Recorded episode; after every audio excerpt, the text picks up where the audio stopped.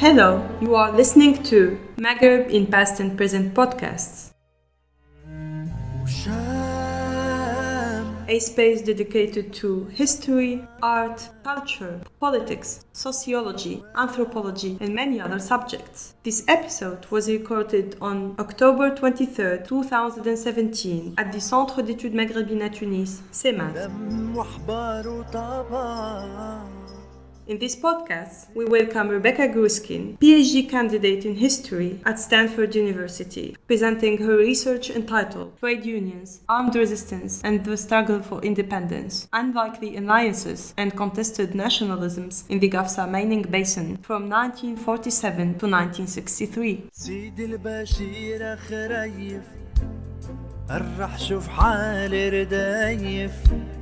الدقلة فعرة جينها هزوها من حيلها باعوها بالدينار وعلى سرد القنطار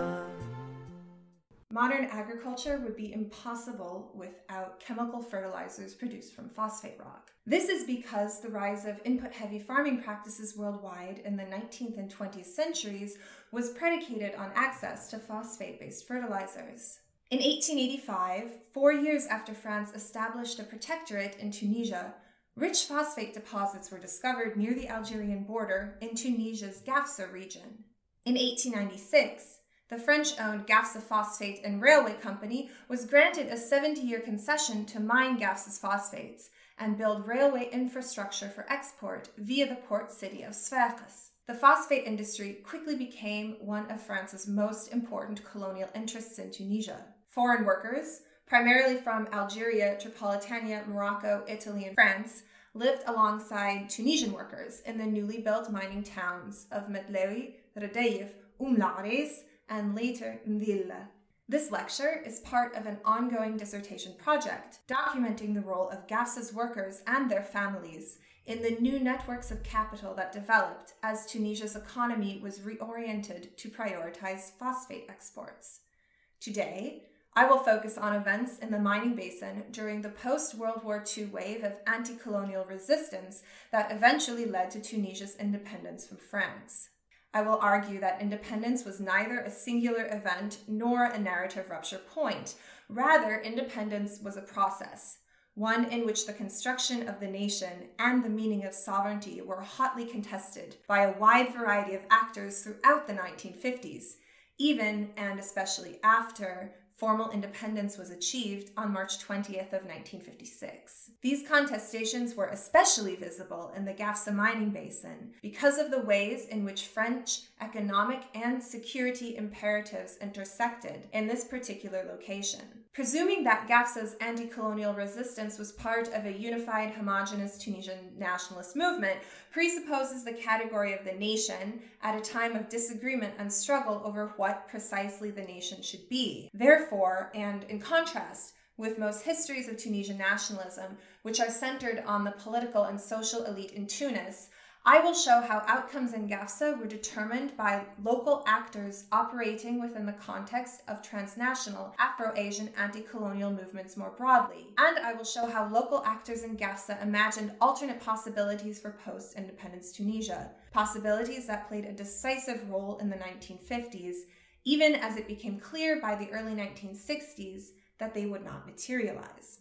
So, the story of anti colonial resistance in the Gafsa mines is usually told within the broader history of organized labor movements in Tunisia. Since 1925, when the French colonial authorities dissolved the Confédération Générale des Travailleurs Tunisiens, Tunisian labor organization was left to the French Confédération Générale des Travailleurs, or CGT, and its Tunisian affiliate. These unions became primarily communist after the Second World War. However, Many Tunisian workers felt that the CGT's ideology of workers' unity across nationalities was insufficient to address the problems of colonialism. This debate was relevant for the Gafsa mines, since Italian and French workers made up a substantial portion of the labor force. While Europeans often worked side by side with North African workers in unsafe mining tunnels, the hierarchy of jobs at the phosphate company was organized in racial terms. So called indigene workers were assigned the most dangerous tasks while receiving lower salaries, fewer opportunities for promotion, and fewer benefits. So in 1944, the Assistant Secretary General of the CGT, Farhat Hached, resigned from his post and began organizing Tunisian workers based on the premise that their social and economic emancipation could only be achieved with Tunisia's independence from France. Two years later, in 1946, Hached founded the Union Générale des Travailleurs Tunisiens, or UGTT, and the union developed a close but by no means seamless relationship with the Neo Dastour Party, which was the main nationalist party at the time. In the Gafsa mining basin, Ahmed Tlili is most commonly credited with organizing the phosphate company workers on behalf of the UGTT. Tlili was born near Gafsa city but not in a mining town, and he was educated at the prestigious Siddiqui College, the Sadiqiyya, in Tunis. As he became involved with the UGTT and the Neo Dastour party, Tlili worked for the postal service, first in the mining town of Radayif and then in Gafsa city. Because Tlili had never worked in the mines, the UGTT's outreach in the mines depended in large part on Tlili's collaboration with several labor activists in the mining towns, including Hassouna bin Tahir, a mine worker who would become the head of the UGTT's local branch in Radayif, and Bashir Lasheb, who was the treasurer of the UGTT branch in Mdilla. By the end of the 1940s, the UGTT had become one of the largest and most prominent unions in the Gafsa mining basin, but it was by no means the only one.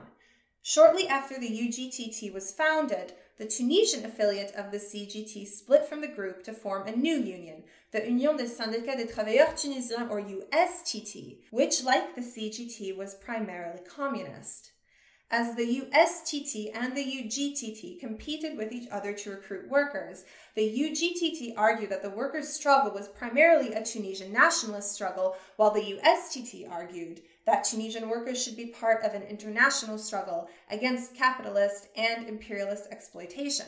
That said, the boundaries between these two um, ideological visions were sufficiently fluid at this time such that many workers switched back and forth between the two unions, and other workers joined both unions to reap the benefits of membership in each. The two unions often collaborated with joint strikes, and as a result of this cooperation across ideological divisions, the number of strikes against the phosphate company dramatically increased from the end of 1947 into the 1950s. However, the trade union's anti colonial labor activism was not the only form of resistance to French colonialism in the Gafsa mining basin. Starting in early 1952, French interests in Tunisia became the targets of an armed insurgency that was based primarily in rural and mountainous regions, and here I need to make a brief aside to explain to you why I have uh, chosen to refer to the participants in the armed insurgency as resistance fighters, instead of using the many other words that might be available. Um, the word most commonly found in French um, documentary evidence um, is the word fellagha. Uh, was uh, meant to be a pejorative term meaning outlaw or hors la loi, um, although in recent protest movements it has been reclaimed as a positive thing, as a symbol of resistance against an unjust system. And I think it's because of this positive reclaiming of the word that the majority of um, Arabic language literature that I've read about this does refer to the resistance fighters as fellagha. However, when I was speaking with um, participants in the armed resistance in the mining basin, um, none of them used the word fellagha. In fact, one of them told me outright that he found the word offensive, as though it implies that they were being violent for the sake of violence instead of having a uh, political program and thought through grievances that were, were behind the reasons for the resistance. Um, they used the words muqawimin, um, also uh, so resistance fighters, thawar, revolutionaries, um, I occasionally heard mujahideen, um, although there are people, particularly those who lean left, who are concerned about this word in the sense that it implies that the um, primary grievance with the French was a religious one instead of it being anchored in uh, political and economic exploitation and colonialism. So, for purposes of this paper, I'm going to use the word resistance fighters as a literal translation of muqawimin, and I'm happy to take questions about this at the end of the talk. Um, so to continue then, um, this is early 1952. The armed insurgency um, is, is starting off in Tunisia. And throughout Tunisia as a whole, the vast majority of the resistance fighters were poor, dispossessed farmers hailing from agricultural regions. Workers made up only a small percentage of the total. Because of this, the armed resistance and organized labor are rarely studied in conjunction with one another. However, the assumption that workers on the one hand and resistance fighters on the other were two distinct categories does not hold true in the Gafsa mining basin. One of the most prominent armed resistance leaders was, in fact, a Gafsa phosphate miner. Lazhar Shreiti had left the Mdilla mines in 1947 to fight in Palestine, and after returning to the mines in 1949, he began to organize armed resistance to French rule in Tunisia. The Neo Dastoor party elite was aware of this. Habib Bourguiba, the Neo Dastoor leader who would become Tunisia's president after independence, had contacted Shreiti by the end of 1951. As for the trade unions, Ahmed Tlili, who was then head of the UGTT's local branch in Gafsa, was in communication with Shreiti by January of 1952. Tlili also played a crucial role in organizing and logistically supporting early guerrilla operations against the French. On February 12th of 1952, Tlili and nine others were arrested and accused of participation in a guerrilla operation in which two French soldiers were killed. The operation took place in the mountain ridge running just north of Gafsa city, um, uh, west toward, toward Metlewi. Furthermore, many of the armed insurgents in Gafsa were unemployed mine workers. Faced with declining phosphate prices on the global market, damaged infrastructure from the Second World War, and difficulties competing with Morocco's higher grade phosphates, the Gafsa Phosphate and Railway Company undertook a process of quote unquote modernizing its operations throughout the 1950s that resulted in many workers losing their jobs. As unemployment rose, a large proportion of the mining basin's strikes between 1946 and 1956 were in protest of company firings, in addition to demands for higher salaries and protests against unfair administrative practices. Meanwhile, many of the newly unemployed went up into the mountains to take up arms. And in the mining towns themselves, tensions arose as North African workers and their families were suspected of links to the armed resistance, and the French military subjected them to searches, curfews, and restrictions on movement. Some workers did, in fact, take up arms, either by quitting work entirely or by moving back and forth between the mines and the mountains after finishing their shifts or during strikes, but these workers were a small minority. The majority of North African workers, while not resistance fighters themselves, knew who the resistance fighters were and actively supported them. The mining towns, especially Radaif and Mdilla, became important logistical bases for the armed resistance. Networks of safe houses supported smuggling and resistance activities. Mine workers used trade union networks to gather weapons, clothes, and other provisions for the resistance fighters. These supplies were then smuggled to the small livestock farmers living outside the mining towns who passed the supplies on to the resistance fighters in the mountains. Workers also developed ingenious methods of smuggling explosives from the mining company, explosives which were intended for blasting into the mountains to create new mining tunnels. The son of a UGTT member in Mdilla and the son of an arms smuggler in Radaif both recounted to me independently how individual workers would steal small amounts of explosives from their daily allotment while they were planting the charges in the mountains. After the charges were detonated, it would be impossible for the company to notice a few missing explosives amidst the burnt aftermath of the explosion. It would be impossible even for the workers on a team to notice which of their coworkers had stolen the explosives.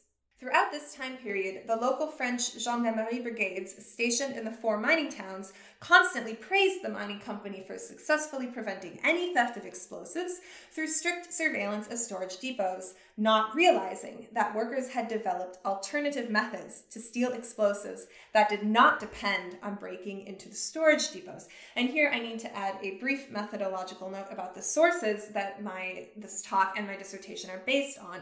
So my work has benefited greatly from the extensive archival collections in France, particularly the Protectorate archives in Nantes and the military archives in Vincennes. However, this is one instance that really showcases the limits of relying exclusively on these kinds of sources because somebody reading through the documents would have no idea that workers were smuggling explosives to the resistance fighters for the simple reason that, quite frankly, I think the French never figured out exactly what was going on. And so, this is an example of where um, oral historical research and documentary research work together with one another and and this has sort of been my approach in this talk and in my dissertation as a whole so to continue then in 1954 as the armed insurgency accelerated Fighting increased in the Gafsa region's mountains, including the same mountains sometimes from which phosphates were mined.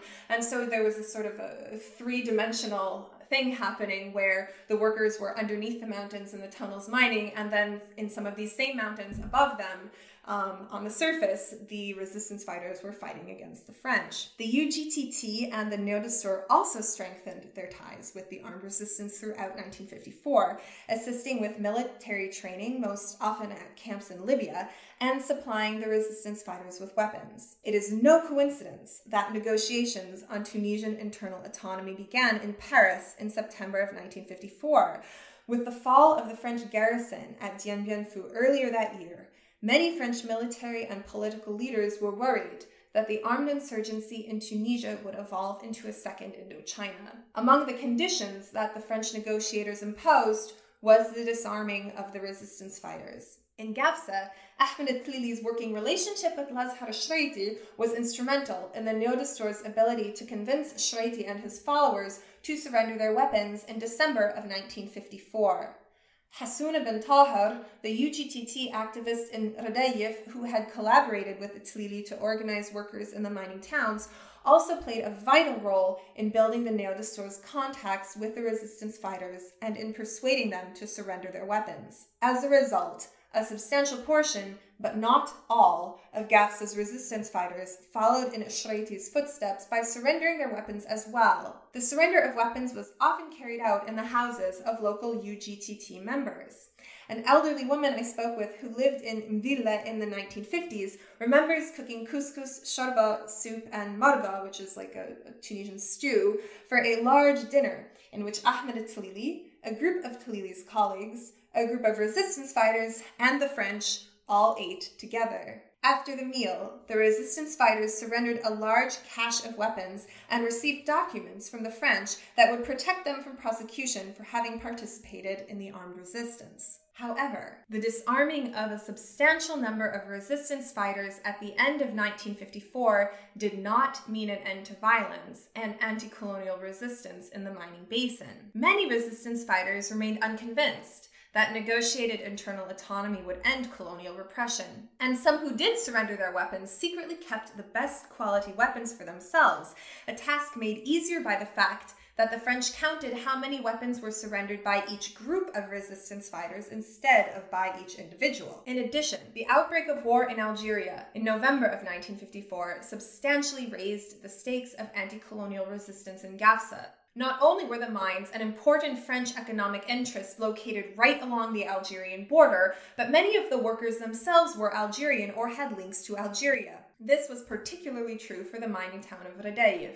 Movement of labor, goods, and contraband across the Algerian border had been a constant facet of the mining basin's history. On April 5th through 7th of 1955, the French military conducted operations against Algerian resistance fighters in several border areas, including Radayif, to protect French interests there. In response to the June 1955 Franco Tunisian Accords, which granted Tunisia internal autonomy but not full independence, guerrilla operations targeted the French and Italians in the Gafsa region. Lazhar Shreiti, however, was not involved in these operations. In June of 1955, Neo Destour leader Habib Bourguiba returned from exile to triumphant celebrations in Tunis, and Shreiti attended his welcoming party, along with other leaders of the armed resistance who had surrendered their weapons at the end of 1954. Shreiti spent much of the summer of 1955 touring the country with Bourguiba and bolstering Bourguiba's credentials among those who viewed the resistance fighters as heroes. The Néo-de-Stour party granted Shreiti a residence in the Bey's palace in the coastal town of Hammam Lif, and Established a close relationship with Taib Mhiri, who would become the Minister of the Interior after independence. However, Bourguiba's relationship with the ex-resistance fighters was not without tension, and questions of how much special treatment they deserved from the party elite or which resistance leaders deserved the most credit were left unresolved. Throughout 1955, questions about the efficacy of negotiated independence and Tunisia's role in the broader anti imperial struggles were at the heart of continued guerrilla activity in the Gafsa mining basin. And in October of 1955, these same questions split the Neo Dastoor party in two. The Neo Dastoor Secretary General, Saleh Ben Youssef, was removed from his post and expelled from the party after condemning Bourguiba for his French oriented vision of Tunisian modernity and his neglect of pan Arab and pan Maghreb issues. As Ben Youssef attempted to recruit fighters for armed resistance not only against the French presence in Tunisia but also against Bourguiba himself, guerrilla activities in the Gafsa region intensified, and the mines themselves increasingly became the targets of guerrilla operations. Later in October, Algerian resistance fighters, along with Tunisian resistance fighters aligned with Ben Youssef, attacked the Brachim mine in Radayef, destroying mining equipment and killing three French higher level company workers. Meanwhile, pro Yousafist workers continued to smuggle company explosives to both the Yousafist and the Algerian resistance fighters. By November of 1955, French military leaders had become deeply worried that they had lost control of the Algerian border in large part because of attacks against French mining interests, particularly in Umm Lares and Radayef. Around this time, Lazhar Shreiti began to form paramilitary groups in Gafsa and the surrounding regions, led by resistance fighters who, like himself, had surrendered their weapons at the end of 1954 and supported Bourguiba. These pro Bourguiba resistance fighters fought the pro Ben Youssef resistance fighters through guerrilla operations and targeted assassinations. Tunisia's independence from France on March 20th of 1956 did nothing to stop the conflict. In fact, March of 1956 was one of the bloodiest months in the Gafsa region. In the spring of 1956, at Bourguiba's behest, French troops entered the fray to help Bourguiba's new government eliminate the Yousafists. Bourguiba's attempts to win over the pro Ben Yusuf resistance fighters in the mountains of Radayef also bore no fruit, in large part because Bourguiba was unwilling to negotiate their demands. Official acknowledgement of the Yusufist resistance's vital role in the history of Tunisia's independence struggle, and a government commitment to provide them with monetary stipends, jobs, and other such privileges. Meanwhile, in an attempt to shore up his nationalist credentials, Bourguiba's government began to channel arms and provisions to the National Liberation Front, or FLN, in Algeria via Ahmed Tlili's connection with Lazhar Shreiti. Tlili served as the Bourguiba regime's point person for relations with the FLN, and Shreiti was able to facilitate the logistics on the ground. The Yousafists also smuggled provisions and weapons to Algerian resistance fighters, particularly British made weapons abandoned during the Second World War in Libya. Yousafist networks facilitated their transport across the Libyan border into Tunisia, and once they arrived in the Gafsa region, they were smuggled on public buses along the Gafsa Umm Laris Radayef line before being distributed to the Algerian resistance fighters and the Yousafists. Supplies for the Yousafists did not only come from North Africa. At the Bandung Conference in 1955, Saleh Ben Youssef had made contacts with Zhou Enlai, the premier of the People's Republic of China under Mao Zedong. On April 23rd of 1956, supplies arrived for the Yousafists from China via Libya. The Egyptian government had helped with the logistics of transport. Not only were the Gafsa mining towns important way stations along smuggling routes, mining infrastructure was also used to manufacture weapons for the resistance fighters. In May of 1956, a local informant revealed to French army intelligence that the Metlawi Mines Atelier or workshop was being used to manufacture guns for the resistance fighters. These guns were basic, the informant had said, but they were manufactured with precision and operated well. Their range was approximately 40 to 45 meters when loaded with buckshot and 60 to 65 meters when loaded with standard bullets. While the report does not dwell on the makers of these weapons, it is highly unlikely that they could have been manufactured in the mine's workshop without the involvement of the workers, whether as facilitators or as the actual laborers who performed the metalwork. From late 1955 and increasing throughout 1956, residents of the mining towns were again subject to searches and nighttime raids. The French military, pro Bourguiba paramilitary groups, and after independence, the Tunisian army and police under Bourguiba's government detained any suspected Yousafists. The question of who was responsible for alleged torture and summary execution of detainees remains politically charged today. In addition to strikes in protest of low salaries and company firings, North African workers frequently went on strike throughout 1956 to protest daily military repression and the continued presence of French soldiers on Tunisian soil. Workers also went on strike in protest against assassinations on both sides of the conflict. Because both the Algerian and the Yusufist resistance fighters often targeted French and Italian workers, these workers requested and were granted arms to carry in self defense.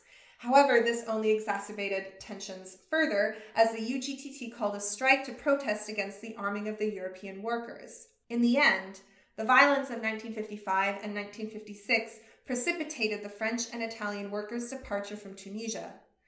The phosphate company's rapid loss of its so called expert miners, in addition to strikes and attacks on the mines, severely hampered the company's ability to extract and export GAFSA's phosphates. By July of 1956, the combined force of pro Bourguiba paramilitary groups and the French military had successfully neutralized the Yusufist threat to Bourguiba's regime. To orient anti imperialist sentiment away from challenges to his rule, Bourguiba emphasized unified support for the Algerian Revolution and protest against the continued presence of French soldiers in parts of Tunisia. Lazhar Shreiti found himself among the capital's new elite living in a villa and enjoying privileged access to the Ministry of the Interior. In the Gafsa mining basin, assassinations continued, and Algerian resistance fighters continued to operate, particularly in Radayef.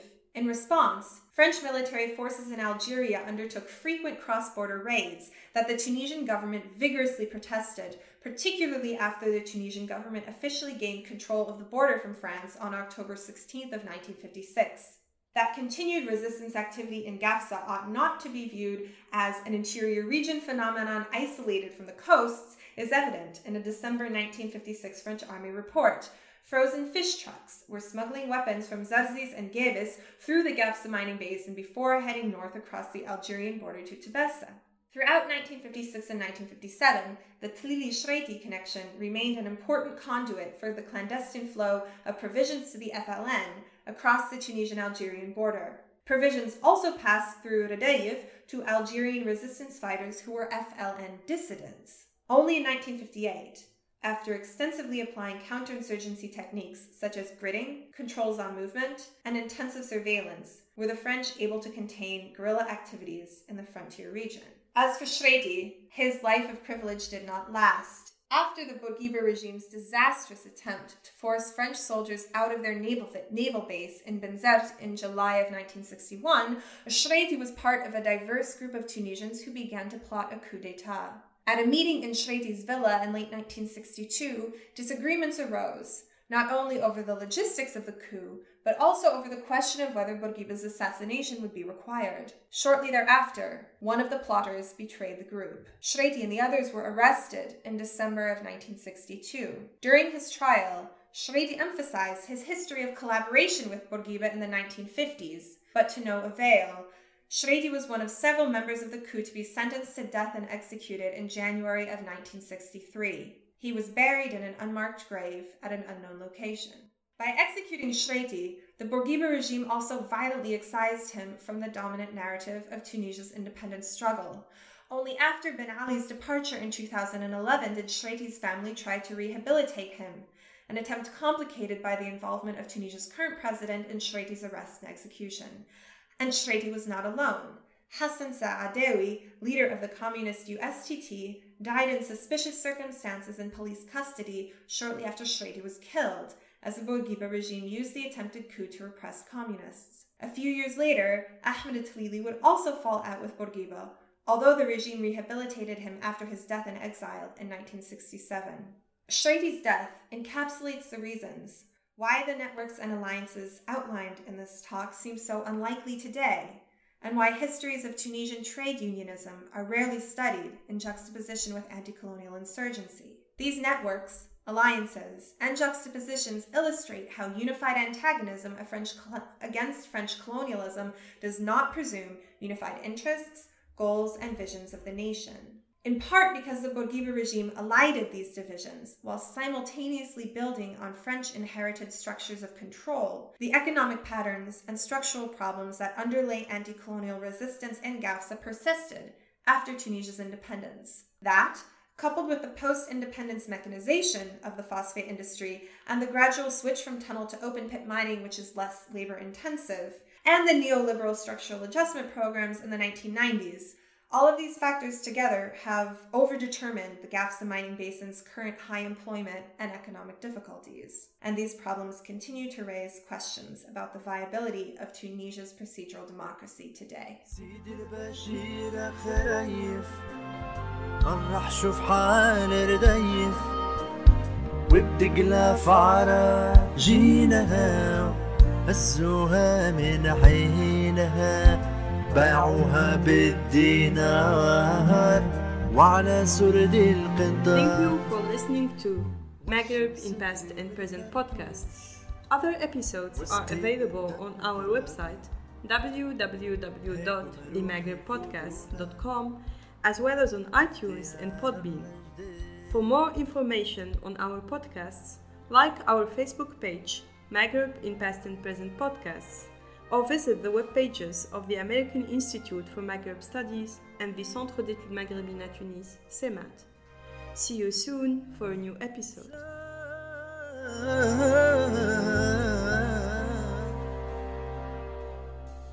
في لحم نار في